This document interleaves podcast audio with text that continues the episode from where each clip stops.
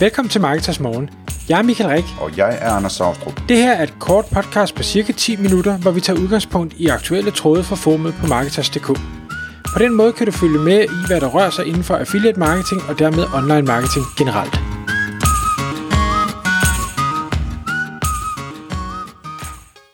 God morgen, Michael. God morgen, Anders. Så er det igen tid til Marketers Morgen. Klokken er 6, og vi skal i dag tale om... Ja, det er sådan, hvis ikke uh, dit yndlingsemne, dit yndlingsemne, det er nok sådan noget med investering, ikke? jo. Men uh, også i uh, top 5 helt sikkert ligger e-mail marketing, tror jeg. Uh, fordi du har gjort dig nogle tanker omkring e-mail marketing, Michael, og, og hvor enormt undervurderet det er. Og jeg tror både det gælder for, for e-commerce virksomheder og for affiliates og, og meget andet. Så øhm, kan du fortælle os lidt om, øh, hvad, hvad, hvad der er poppet op hos dig omkring det her? Ja, det, det kan jeg godt. Sagen er, at jeg øh, gennem årene og, og hvad hedder det, også på nuværende tidspunkt gennem affiliatemanager.dk øh, sidder og bruger rigtig meget tid i Google Analytics for at øh, ligesom finde ud af, hvad, hvad virker, hvad virker ikke, øh, hvad er godt, hvad er skidt. Og en af de ting, jeg ser over en bred kamp, øh, og, og det, altså der er helt sikkert nogen, der, der gør øh, noget andet end det, vi kommer til at snakke om i dag, men over en bred kamp, det er, e-mail marketing er en heldigvis en kanal, som rigtig mange bruger øh, til udsending af, af nyhedsbreve, eller, eller hvad det nu måtte være, til at, at skaffe øh, trafik og salg, men som alligevel ikke får det øh, fokus, den tid, som jeg mener, at man burde give det, når man ser på de resultater, det rent faktisk skaffer. Fordi e-mail marketing er nok en af de få, hvad skal vi sige, marketingkanaler, hvor man virkelig selv kan trykke penge, selv kan skaffe omsætning, hvor man har den direkte forbindelse til kunden i den anden ende. Facebook, vi kan køre annoncer, men det er stadig Facebook, der ligesom er, er mellemmand, og ændrer de reglerne, så, så dør den lidt. Vi har det med Google, vi har det med affiliates, vi har alle de andre kanaler, som er super fine og, og kan give rigtig gode afkast, men der er stadig nogle andre, der er involveret. I e-mail marketing, selvfølgelig skal e-mailen nå frem, det er med på, hvis der er nogen, der cutter internetledningerne og sådan noget, så kan de komme frem, men så kan du nok heller ikke, det er jo din online forretning. Øhm, det, det er den eneste, hvor du ligesom kan sige, nu har jeg skrevet et eller andet godt, nu trykker jeg på send, bang, så tækker pengene ind den anden vej, når folk de køber. Og derfor synes jeg, den er så spændende, fordi at, at trykke penge, det må da være noget af det fedeste i verden. I hvert fald, det, det synes jeg.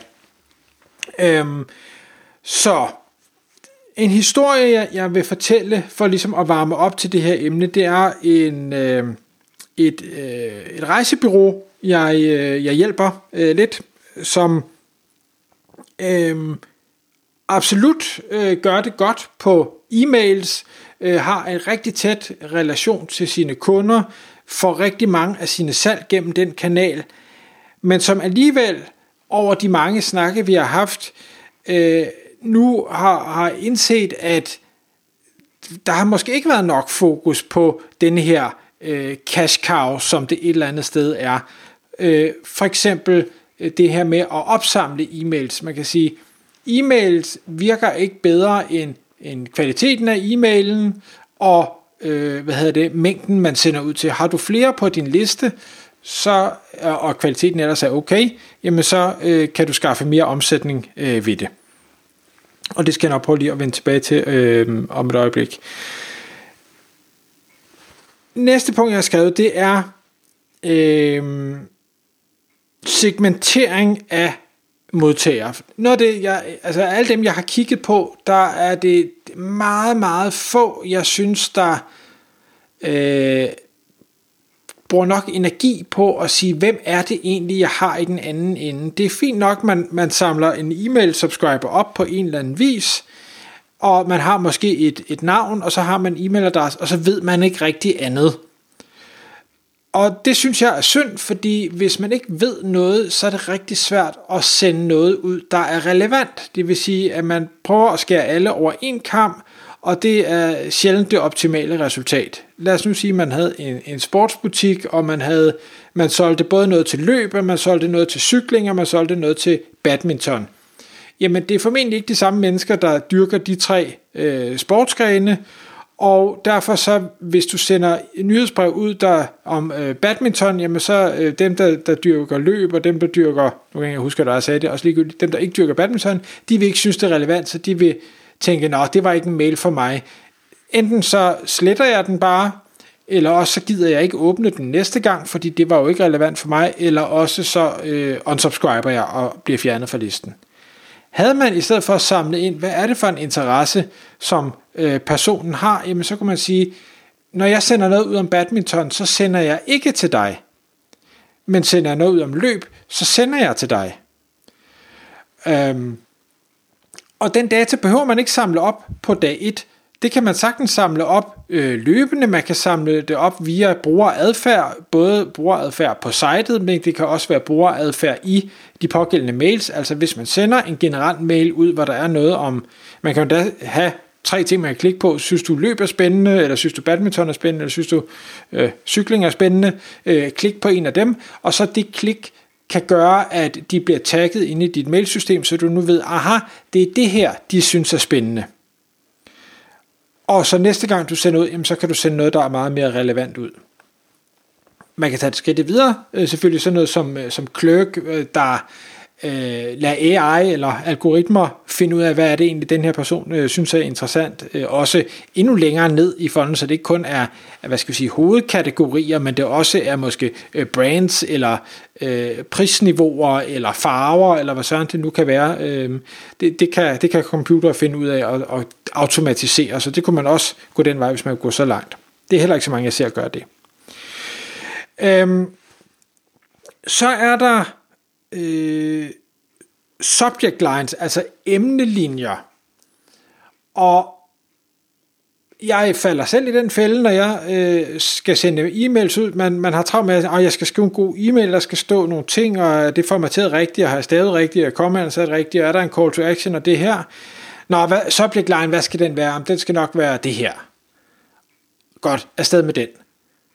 Hvor jeg også til mig selv siger, hvor er det mærkeligt, at subject line, som er det eneste, hvis ellers mailen er frem, jeg ved modtageren ser. Hvorfor er det, jeg bruger mindst tid på den, hvis det ligesom er den, der afgør, om folk tænker, hmm, det her må jeg hellere åbne og læse, fordi hvis ikke de åbner og læser alt det andet gode, jeg har lavet, så er det spildt. Så kan jeg bruge nok så meget krudt på indholdet, men de skal åbne mailen for at læse det.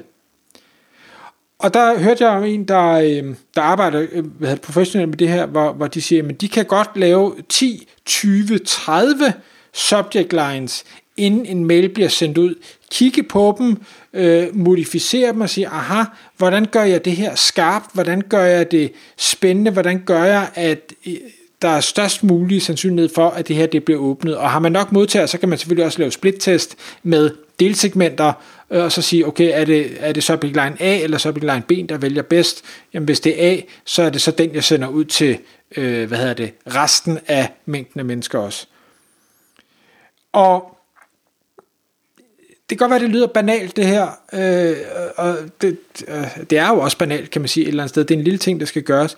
Men effekten kan være vanvittig. Altså, hvis du har 20%, der åbner din ene mail, hvor du har subject line A, men du har 30%, der åbner den næste, så er det altså en 50% forbedring. Og det her det er ikke urealistiske resultater, at den ene subject line godt kan klare sig 50% bedre end den anden. Så det er 50% ekstra penge, du potentielt kan trykke, alt andet lige, bare ved at bruge lidt ekstra tid på din subject line. Og det synes jeg er, er vanvittigt spændende, og derfor også en lille smule øh, underligt, at det faktisk ikke får mere fokus, og der ikke bliver brugt mere tid på det. Øhm, så er der hele, øh, hvad hedder det, mailudformningen, call to action. Igen ser jeg, at der er mange, der har den her med, om jeg skal jo også, når nu er der gået en uge, jeg skal sende det her nyhedsbrev, når nu skriver jeg et eller andet, og så afsted med det i stedet for at sige, okay, men har jeg egentlig noget, øh, jeg gerne vil sige? Hvad er det, jeg gerne vil sige? Hvad er det, hvorfor er der værdi i det, jeg sender ud? Og hvad er det for en action, jeg gerne vil have folk til at tage? Er det, at de skal klikke på et link? Er det, at de skal føle sig inspireret? Er det, at de skal gøre et eller andet? Skal de fortælle mig noget, så jeg kan segmentere det? Hvad er det fokusere på at, at gøre den her call to action så tydelig, og også hvordan skal den være? Skal det være en knap? Skal det være et link? Skal det være et billede? Kan det være en kombination af det hele? Skal der være en video? Hvad er det, der skal være? For at det virker bedst muligt. Arbejde meget mere øh, hvad skal vi sige, datadreven måske, og, og formålsdreven med øh, indholdet af de her mail, fordi igen, resultaterne kan sagtens være 50% bedre, 100% bedre, 500% bedre, og det er immer væk mange penge, øh, der ligger i den anden ende ved, ikke at jeg siger, at det her det er, er nemt eller hurtigt, men arbejdsindsatsen og den timeløn, det vil koste, kontra det afkast, der kommer i den anden ende, vil oftest til fulde kunne betale sig øh, mange folk. Så skal frekvens, hvor ofte skal man sende? Heldigvis så ser jeg en, en del, øh, hvad det, der sælger vin, eller sælger fashion, eller sælger smykker, eller et eller andet. Jamen det er, det er mails, der bliver sendt ud dagligt. Og nogen vil sige, det er for meget, men det er okay. Men hvis de kan se, at deres målgruppe er øh, er okay med det. Der er ikke så mange, der melder sig fra. Der er ikke sure miner, der er ikke spamklager ved, at de gør det hver dag. Men hvorfor så ikke sende ud hver dag? Altså jeg elsker selv at få mine vilmails hver dag. Jeg køber ikke hver dag, men jeg synes det er meget sjovt at se. Og lige pludselig så rammer de mig den dag, hvor jeg tænker, jeg skal da også have købt noget nyt spændende vin. Og så køber jeg. Og rigtig mange tror jeg sidder tilbage og siger, ej jeg vil ikke sende for meget. Men, men din egen personlige holdning er fin, og, og du kan, det er selvfølgelig øh, op til dig, hvad du vil. Men prøv lige at sende lidt mere, bare lige for at se, hvad er resultatet. For mit gæt er, at du kan faktisk sende mere, end du tror, du kan sende. Jeg tror også, man skal tænke på det sådan, Michael, at øh, altså, jeg, jeg er typen, jeg, jeg gider ikke øh, nyhedsbreve. Øh, slet, slet ikke nyhedsbreve. Altså, så skulle det være sådan et eller andet, en eller anden ekspert, der, der skriver noget klogt en gang imellem hver anden måned eller et eller andet, ikke? Øh, men sådan noget med at få et, et nyhedsbrev om vin, eller, eller et eller andet andet, øh, en gang om dagen, eller en gang om ugen, eller en gang om måneden, det, det afmelder jeg mig bare. Det, det holder jeg ikke til. Øh, så, så jeg tror, at man skal tænke sådan på det, at der er nogen, der godt kan lide nyhedsbreve, og dem skal man lave en masse nyhedsbreve til, og sørge for at få udnyttet, at de godt kan lide nyhedsbreve.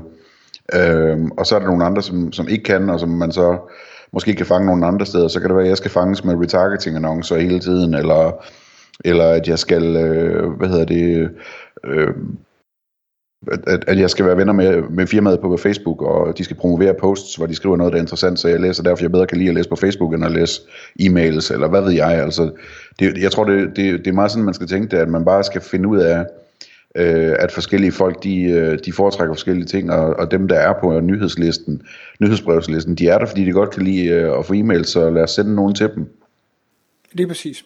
Og hele pointen, og nu kan jeg se, at tiden den er øh, fremskreden, øh, og der jeg har masser mere, jeg gerne vil sige, det er, prøv at, at stille dig selv det spørgsmål og sige, hvis jeg kan få 10% flere til at signe op øh, på min hjemmeside, hvis jeg kan få 10% flere til at bare åbne, fordi jeg har en bedre subject line, hvis jeg kan få 10% bedre, øh, mere til at, øh, at købe noget, øh, hvad hedder det, fordi at mit call to action i mailen er bedre, eller indholdet er segmenteret, eller et eller andet, og din frekvens er måske 10% højere, det vil sige, at du sender flere mails, øh, jamen de her 10%, 10%, 10%, 10%, hvor meget gør det egentlig i omsætning øh, på årsbasis, så tror jeg, man vil blive overrasket over, hvor mange penge det reelt set kunne betyde. Og 10% vil jeg mene er rigtig, rigtig lav sat, så det er for egentlig, mere, øh, for egentlig forventeligt mere, man vil kunne få ud af det. Øhm, så der er ikke, jeg synes ikke, der er nogen grund til at, at lade være at gøre det her, og hvis man ikke har ressourcerne eller evnerne, så er jeg ret sikker på, at regnestykket også vil vise, så kan du fint hyre en til at gøre det for dig. Tak fordi du lyttede med. Vi ville elske at få et ærligt review på iTunes. Hvis du skriver dig op til vores nyhedsbrev på marketers.dk-morgen, får du besked om nye udsendelser i din indbakke.